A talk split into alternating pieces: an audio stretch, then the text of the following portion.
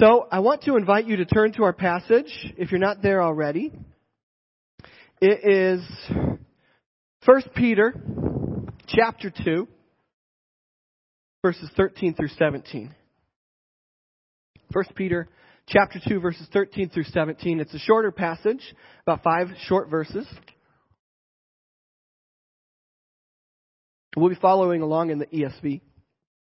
And as you get there, I want to let you know, in terms of my calling, uh, things have changed. Yeah, uh, the NBA recently contacted me um, and offered me a few million dollar contract to be one of the starters for the Chicago Broncos. I mean Bulls. And um, so I just decided I would go with that. I mean, financially, it, it's good for my family, and um, they said I could be number 23, whatever that means. I don't know. And um, I know that for the pros, I'm not exactly a spring chicken, but I figure that's probably more fair for the other players, right? What do you think about that? Tell me. How does that strike you? Some of you might think, Carrie, you just lied in church. Right? Have you ever heard something like that or maybe thought something like that? Like, you just lied in church.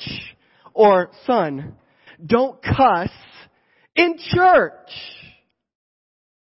I think comments like this reveal a common mindset that often exists among believers that God is more concerned with what happens inside the church than he is with what happens outside the church.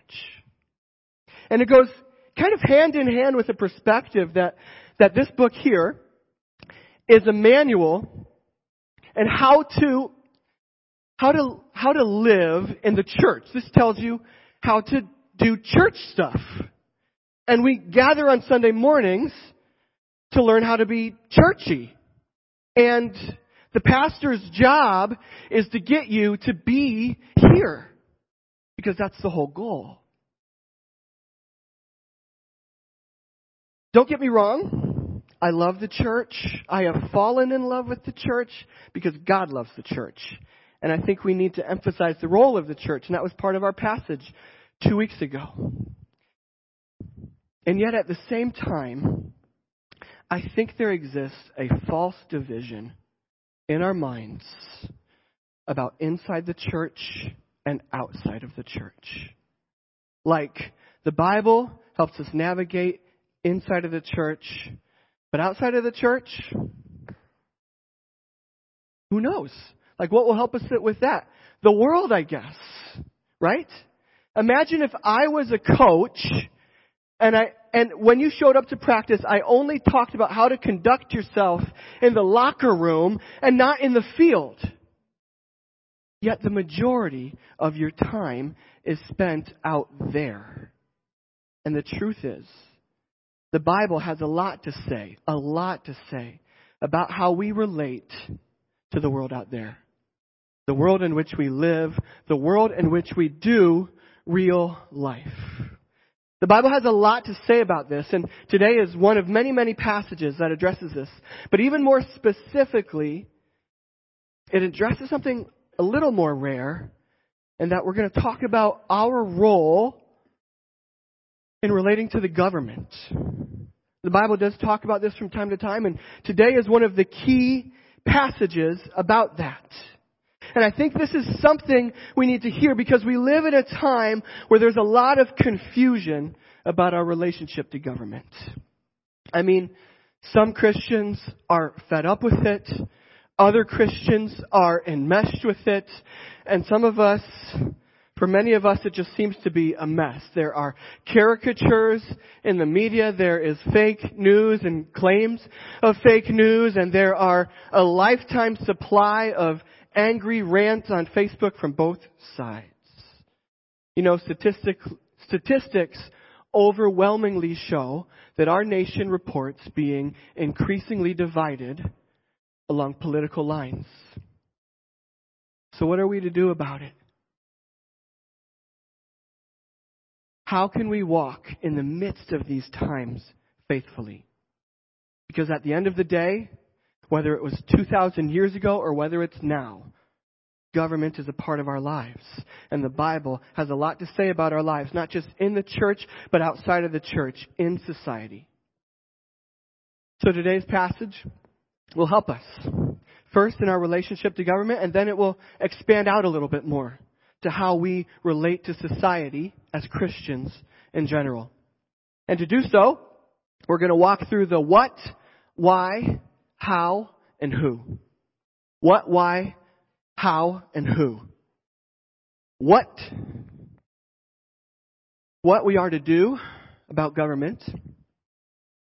Why do this. How this is possible. And then who is included what we are to do about government, why do this, how this is possible, and who is included. So let's start with the what found in verses 13 and 14 of chapter 2. This is the what. Let's read. Be subject.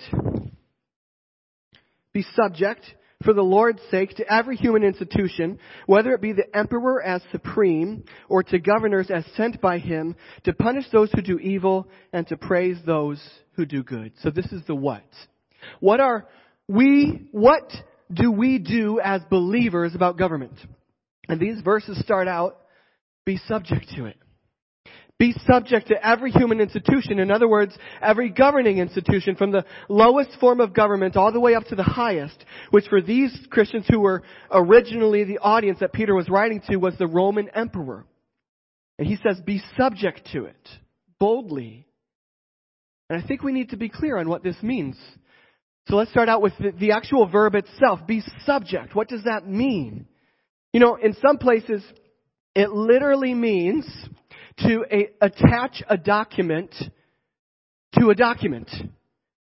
And I think that's a helpful visual for us. It means to place yourself under something or in line with something. And also there's a, there's a nuance in this word that's hard to bring out, but it means do it of your own will. Do it of your own power. No one is forcing you or, co- or coercing you. That's why the Greek dictionary refers it refers to it as self-subjecting. It's not someone else stealing your power and subjecting you. It's you voluntarily subjecting yourself. That's why most translations, apart from the ESV, put it like this, submit yourselves. So this is saying, of your own accord, place yourself under the government that is over you. And we have to be careful here.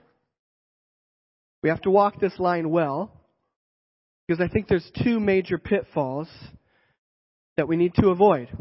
Number one is to think that be subject, place yourself under, means to unquestionably do whatever the government says, period. It would be a mistake to read this command as saying that we unconditionally agree with the government. In other words, if the government says so, do it. No. In fact, I lament the fact that this verse was probably used to denounce the civil rights movement and to promote Jim Crow law. In other words, that people would use it, or misuse it, I should say, to say things like, the government says that you should sit at the back of the bus, therefore you should sit at the back of the bus. No. That makes me sick to my stomach. That's not what this is about. Why? Here's the key. We have to keep reading. It's not be subject, period. It's be subject for the Lord's sake.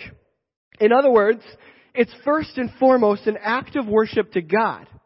Or I like how one translation captures it, to please the Lord. So, be subject to please the Lord. So why would we ever subject ourselves to something unpleasing to the Lord as a way of pleasing the Lord? In other words, why would we offer Him an act of worship that is unrighteous or unjust? No, if it's something unpleasing to God, we do not have to subject ourselves.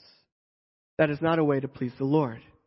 In, in the book uh, Letter from a Birmingham Jail, Martin Luther King Jr. quotes Augustine, a famous theologian from the fourth century, who said this An unjust law is no law at all. So, how can we tell if a law is unjust? Dr. King explains an unjust law is out of harmony with the moral law, that is, the law of God. In other words, if it's out of harmony with God, we don't have to subject ourselves. And secondly, I believe this passage as a whole is calling Christians to support the government in doing its job. We'll get to that in just a second. To be pro government in that sense and not anti government. But I think we need to ask was Rosa Parks hurting the government or helping the government when she refused to move from her seat? I would say helping. Because sometimes we need to disobey or disagree to actually help the government become what it was meant to be. So the one pitfall is to say, be subject means that I will unquestionably do whatever the government says. Yet the other, uh, the other pitfall that we want to avoid is to say, well, I only have to subject myself to government if it, if it's in line with God, and because it's never perfectly in line with God, I never have to subject myself. I can just kind of dismiss the whole thing entirely. I, I will only ever stand outside of it and critique it. Besides, that's what's trendy, and I want to be hip like all the other anti-institutional millennials on social media, right? And this is where I think that verse 14 is helpful. It says, governors, in other words, a form of government, are sent to punish those who do evil and praise those who do good. In other words, this is describing the basic function of government. We could say it like this. Government, at a bare bones level, has the purpose of promoting the well-being of society. That's what it boils down to. And so Christians are called to get under, to be supportive of that basic function of government in all of its many forms, in all of the ways that it promotes the well being of society. We got to get under that. We got to be champions of that. And maybe there's a cynical voice inside of us that says, yeah, but how is our government pr- promoting the well being of society? There's almost always ways. I mean, First Peter, Peter is, is writing this in the context of the Roman Emperor Nero being, Oh, being over the Roman world, and yet he still says that in some ways, this Roman government is promoting the well-being of society. So even corrupt and imperfect governments can be fulfilling this basic purpose. And, and you and I, our responsibility is to get on board with that. And so how can we support our government in doing its job and in fulfilling this purpose? I think there's at least three ways. Number one, with our cooperation. So when there are just laws, as Martin Luther King Jr. would say, we yield to them we make a conscious choice of our own power to willingly subject ourselves to the decisions of our government that promote the well-being of society in general. So, one example is street cleaning. Street cleaning is one of the banes of my existence.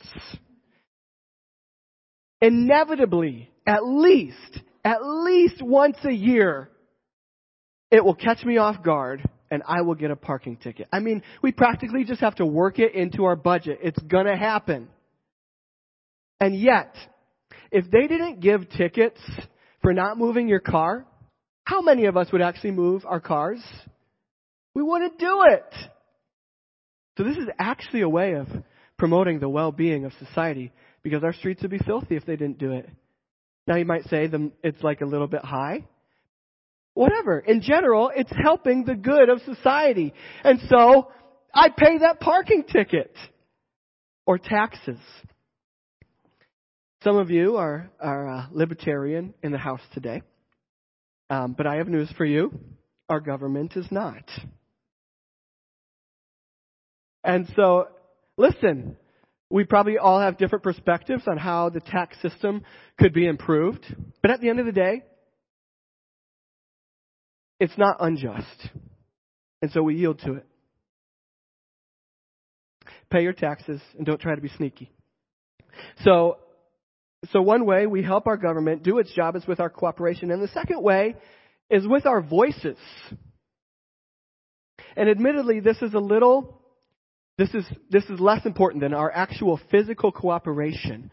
But I think there's a place for it. Because it's one thing to kind of like begrudgingly cooperate.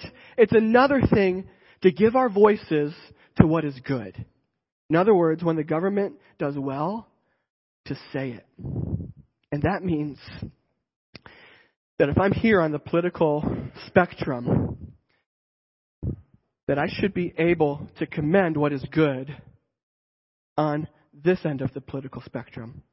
And if I'm on this end of the political spectrum, I should be able to commend what is good on this end of the political spectrum. Whether it's national government or local government. We use our voices. So our cooperation, our voices, and thirdly, our prayers. Uh, I, I once heard it said that I'm um, wishing that any president would fail is like wishing that the airplane that you are on will crash. Because at the end of the day, this is the country that we are in. And we want to pray that those who are leading it in all the different forms would have wisdom, would have, would have wisdom in leading this country. And it's not just national leaders, but also local level leaders, because we know that their decisions have, a, have significant impact on the way we live our lives. So we want to cover them in prayer, and in fact, we are commanded to do so. We are commanded in Scripture to do so. And it, and it just so happens that this Thursday, uh, we'll be gathering partly to do just that to pray for various forms of government, whether it's national or, or local level government, that they would have wisdom in the decisions that they make. And so I want to encourage you to come out. I mean, if at all possible, I'd like for us all to be there. And we won't be just praying for government, we'll also be praying for this community where God has placed us and also for our church in general. So I, would, I just want to encourage you to be there as a way of putting some of these principles to practice. So with our cooperation, with our voices as appropriate, and with our prayers. And again, I'm not saying that we agree with everything, but even when we disagree, to do so with honor. Look at the, uh, the very last sentence of this passage. It says, honor the emperor. Not agree with everything he does. I mean, Emperor Nero Peter is writing this about Emperor Nero, and Emperor Nero was part of the conspiracy to have his uncle killed, which is how he became emperor, and then he became suspicious of his actual mother that she had a plot against him, so uh, he had his own mother killed. And then his son-in-law was in line to be next in line for the throne, and so he actually had his son-in-law killed.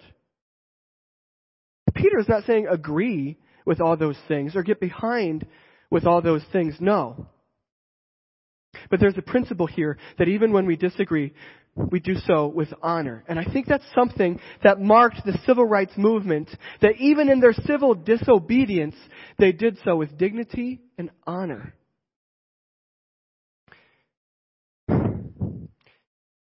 And I think this is where the context of this passage is helpful.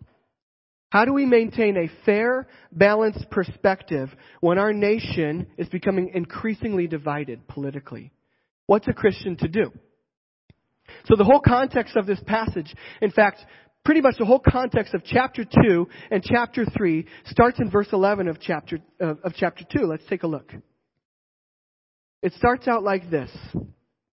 Beloved, I urge you as sojourners and exiles in other words, for the whole rest of chapter 2, for most of chapter 3, everything Peter is about to say comes under that context. It's given to us as sojourners and exiles. Every command that we hear is carried out as sojourners and exiles. In other words, as people who don't quite belong here.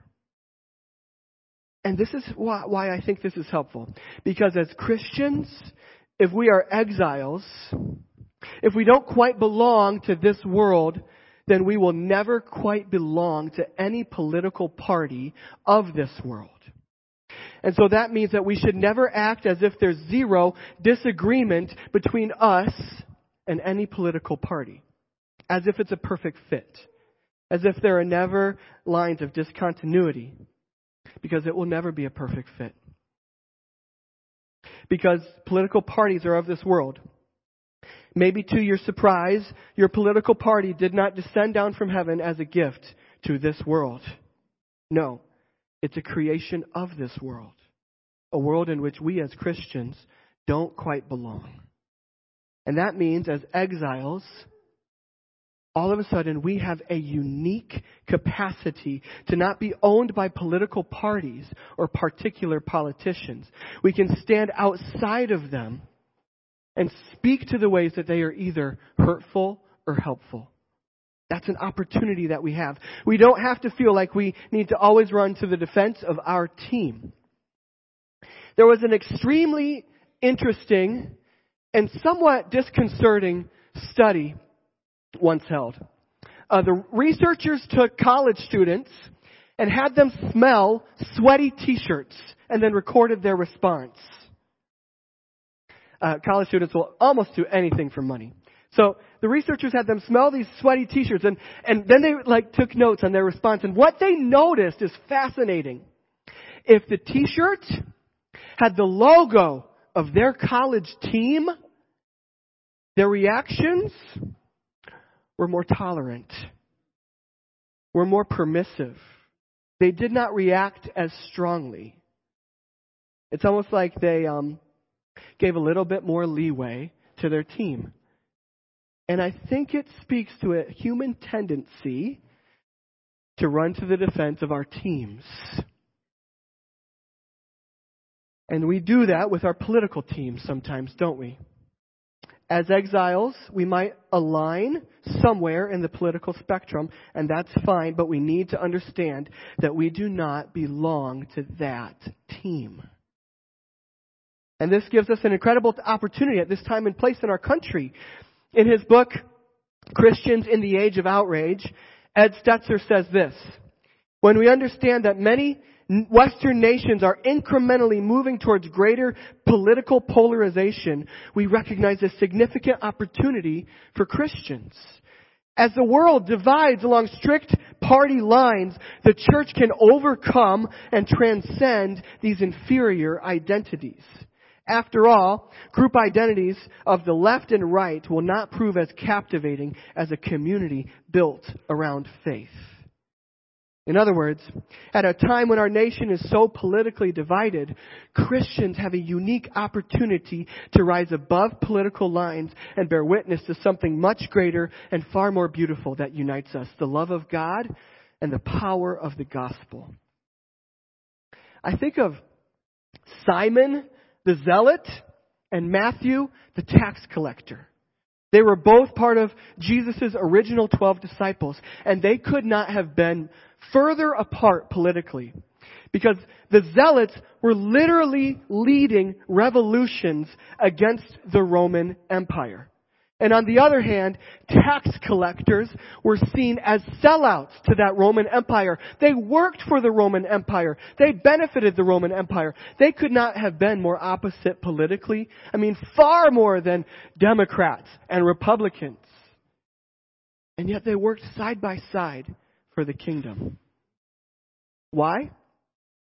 Because their relationship to Jesus was stronger than their relationship to Rome. May the same be true for us. And in that, I believe we will be able to winsomely and honorably and justly subject ourselves to the government that is over us.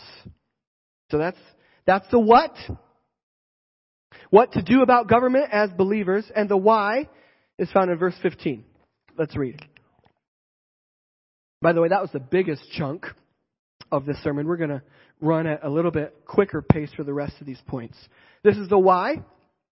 Verse 15. For this is the will of God, That by, that by doing good, you should put to silence the ignorance of foolish people. Okay. So we've seen what to do about government and now why. Why do this? And verse 15 tells us because Christians are called to live good lives. That's what it says. That's why. The line of thought goes like this. Relate well to government because as Christians, you are called to live good lives and relating well to government is part of that. It's lives. And yet it's not the whole thing. Most scholars agree that with this verse, Peter's kind of expanding his application beyond government, which is a part of living good lives, but he's expanding it to the way we live in society. That we should do that we should do good in a way that benefits the society around us. In fact, that we should be known for it. The word here could literally be translated do-gooders. We are to be people whose lives are characterized by doing good. Look at the beginning of verse 15. I think this is powerful. It's, it starts out, for this is the will of God. Stop. For this is the will of God. Do you ever wonder, what's God's will for us as a church? What does God want from us? How does God want us to live as a church? This verse helps answer the question. I mean, it's not the full answer, but it, it, helps answer the question. God's will is that as a church, we would have such a reputation for doing good that even if people disagree with us, at the end of the day, they'd be like, nah, but those, those, those people are good. Those people do good in society. That's part of God's will for us as a church. I'm not saying that's the whole thing. But that's God's will for us as a church. And so if we're not doing that, we're not doing God's will. It's about simply doing good. And as believers, our lives are never devoid of the gospel. But His will is that we simply do good in society. Why? Because what good is it to say I love you if we don't show I love you? So the church is called to be known for doing good. And this will be significant. Um, for our, for our impact before the watching world. I, I think of um, I think of a story about Mother Teresa. Uh, it was during Bill Clinton's administration uh, while he was president, and he had Mother Teresa come to to one of his breakfasts. It was a presidential breakfast, and he had her speak. And while she was speaking, she actually denounced some of his um, policies that promoted um, more abortion to take place. So she said that, and then she sat down, and then it was his turn to talk. So he stood up, and he looked out, and he said, It's hard to argue with a life well lived. You know, when people argue against the church, may they be able to say, It's hard to argue with a life well lived. That's part of what Peter is saying here. He's saying this is a way that some of the false claims will be silenced. And during Peter's time, people were claiming that the church was anti-society. And so Peter is saying, no, show with your lives that you are for society. And so that leads us to ask, as a church, are we for the society around us? Are we for this community? Are we for society? Yes, it's full of sin, but it's also full of people people who are so, so, so infinitely precious to God. So are we for this community? Like I said a few weeks ago, I think there's some awesome things going on through this church. Yet at the same time, I think that we can grow in our reputation for doing good in this community, to be known as people who actively benefit the society around us. For this is the will of God. And just like it just so happens that uh, we are gathering for prayer on this Thursday, it just so happens that this Saturday we are gathering to, to serve the community, to just come together and clean up.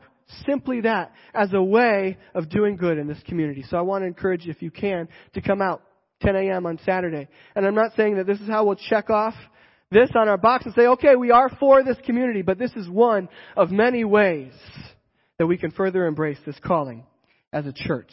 So that's the why. Why do we relate well to government in the first place? Because we're called to live good lives. This is the will of God.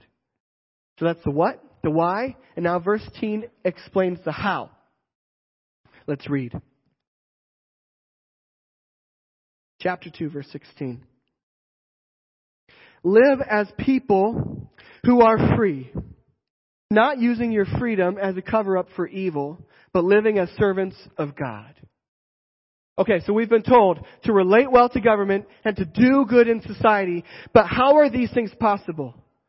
Verse 16 starts out, live as people who are free. That's how we do it. Live as people who are free. And, and, and we need to ask, how are we free?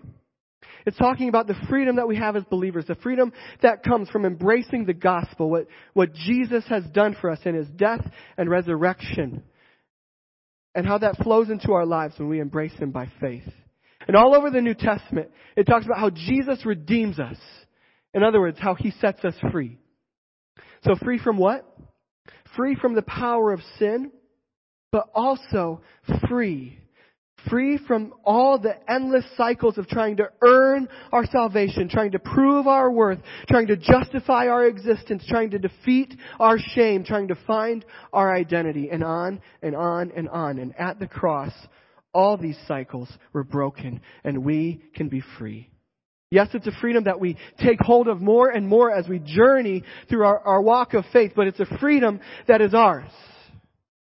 So, wait.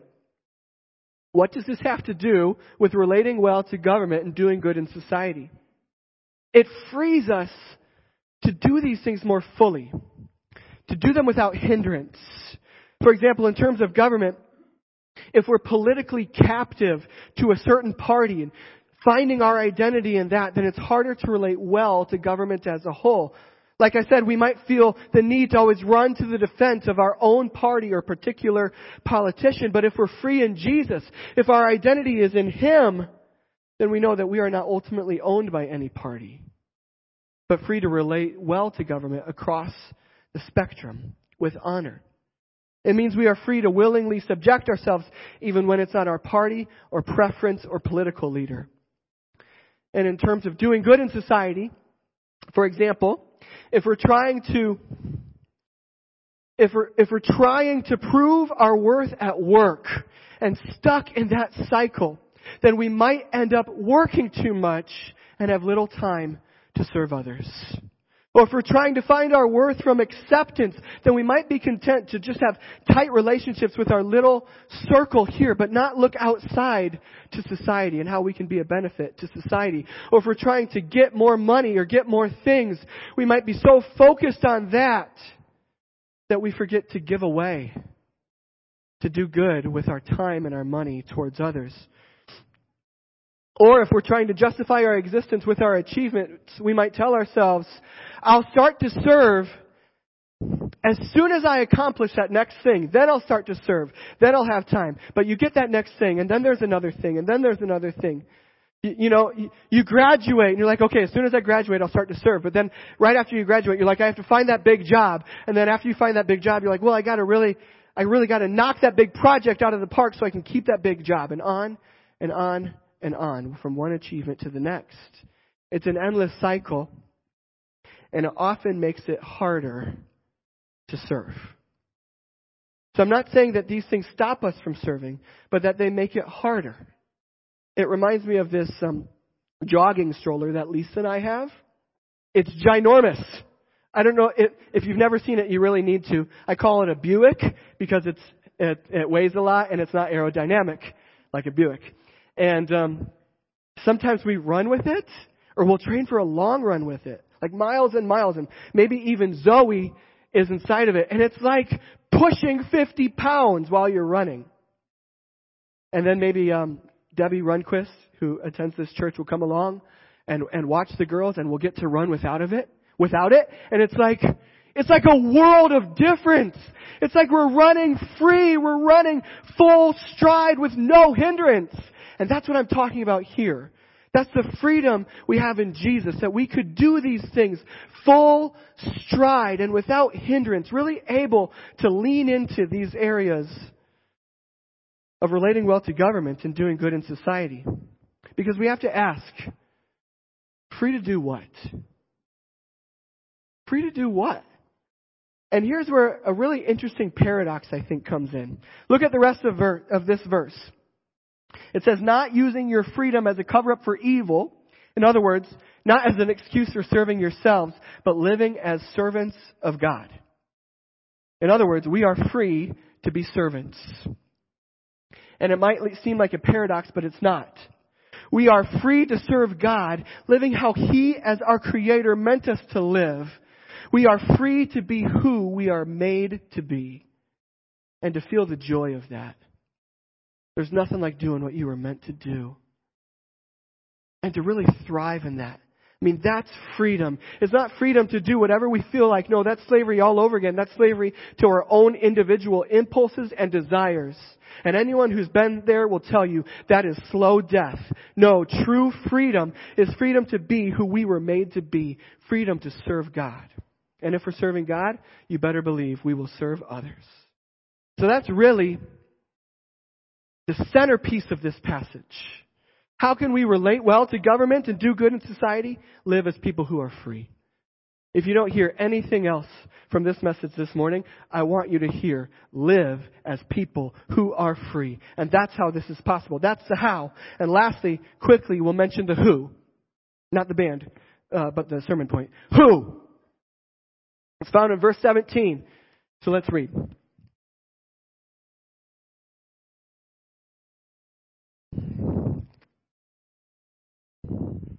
Honor everyone. Love the brotherhood. Fear God. Honor the emperor. Okay. So we're free to serve. But serve who? That's the question. In other words, who is included? This verse tells us, short answer, everybody. Serve everybody. And then it walks us through very succinctly how specifically to serve the different categories of everybody. So number one, Honor everyone, it says. In other words, serve everyone, all persons in society with honor. And like I said before, notice how this same word is used of the emperor. Treat everyone with the honor of being made in the image of God, regardless of how much you disagree. Everyone was made with infinite worth and was loved so much that God gave his only son. So we treat people like that. And you know what? I think it's much easier to be disrespectful online than it is face to face. If only this principle would guide our interactions on Facebook and Twitter and email. I mean, you are, you are totally free to disagree, but you don't have to be a jerk about it. And this also applies when someone in a car cuts us off in traffic. Just because they are in a car doesn't mean that they cease to be human beings made in the image of God and precious to Him. And it also applies to the other, to the person on the other end of the phone at a call center. I worked a call center job before and it was the worst job in my life. I mean, people would just unload on me. And uh, it got to the point where I started um, answering the phone with a southern accent. Number one, because I was bored, and then number two, I thought it would maybe soften people with that southern kindness. It didn't. It did not work. People would unload on me. And if you would have told me that guy was a Christian, I'd be like, what? No! Alright, where am I? One scholar talking about this verse said this. Christians should be courteous and respectful to all people. And then he quotes someone else saying, this principle condemns much of people's treatments of others, both in the political and industrial world. I mean, just think if we as Christians truly lived this way, I think it would do a lot for our witness. Christians are courteous and respectful to all people. Okay, second, second way of serving love the brotherhood. We serve other believers by treating them with the love of a close-knit family. That's what the word brotherhood implies. And I believe that when we love one another well in here, it spills out, empowering us to love all people around us well. And one thing I love about this verse is notice how you don't have to choose to either serve society, honor everyone, or serve the church, love the brotherhood. It's both. So it's saying, don't, the implication is don't retreat like a club as this closed community or island as a church so that you're detached from society on the one hand. And on the other hand, don't be so engrossed in society that you forget to gather as the people of God and love one another. It's both. We need both. So lastly, fear God. We serve God by fearing Him. And we need to know that fearing Him does not mean being afraid of Him. It means placing Him, giving Him the highest value in our lives. That's reverence. I'll, I'll take this pen. Ask me to carry a vase or a vase from the Dollar Tree, and I might walk around with it. I might like throw it up in the air and spin it, try to catch it, and bring it to you. But ask me to carry an ancient, um, one of a kind, Ming Dynasty Chinese vase from a French art museum, and I will carry it differently. I will carry it with a certain carefulness and intentionality, recognizing its precious value. That's what fear is. That's how we are to treat God, not careless with Him, but intentional and placing on Him the highest value in our lives. And I actually think that helps wrap up this whole passage. Because to these original Christians, the Roman emperor would have been saying, fear me, fear Caesar. But Peter says, no, honor the emperor just like you would any other normal person in society, but don't fear him. Fear God. And when we fear God, government is put in its place so we can relate to it well. It's not our God. And when we fear God, society is put in, in its place as people made in His image and precious to Him, whom we honor. And the church is put in its place as brothers and sisters whom we serve. So who do we serve? Short answer, everybody. Serve all people with honor. Serve fellow believers with family-like love. And serve God by fearing Him. So I want to call the band to come up. And as they start to come up, what do we do as believers about government? We willingly subject ourselves to it, avoiding the two main pitfalls of either following it too much or following it too little. And why do we do this? Because it's included in God's will for us to live good lives, doing good in the society around us. How is this possible? By living as people who are free, being free to serve. And who do we serve? Who is included? Everybody. So just as a way of of reflecting on this, some of some of this passage, the principles in this passage, um, I'd like to lead us through four questions, and um, I'd like for you to just be able to take a moment to reflect on these and and see how they might apply to you. So number one. How can you improve your relationship to government? Have you fallen into one of the pitfalls? And number two, are you indeed for this community? How can you be a part of this church doing good? Number three, do you need God's help to live more free in an area of your life in order to serve? And number four, are the ways God can help you grow in being courteous and respectful to all people, loving other believers like family, and fearing God. Let's pray.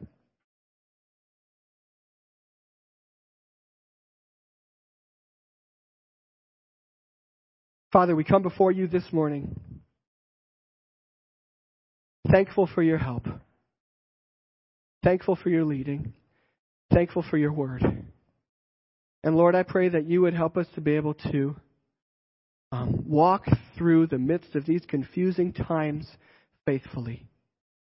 God, I pray, Lord, that you would, Lord, that you would all the more help us to be for the community that's around us.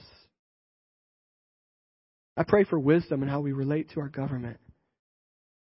God, I pray that we would be free, all the more free as believers, people who are set free by Jesus. That you would help us with that. Areas of our life where we might not be fully taking hold of the freedom that was bought for us at the cross, that we'd be able to take hold of that. And Lord, that you would lead us in, in our relationships with the different categories of, of persons around us, Lord God. Help us. We need you. We need you, Lord. And I pray for your leading in Jesus' name. Amen.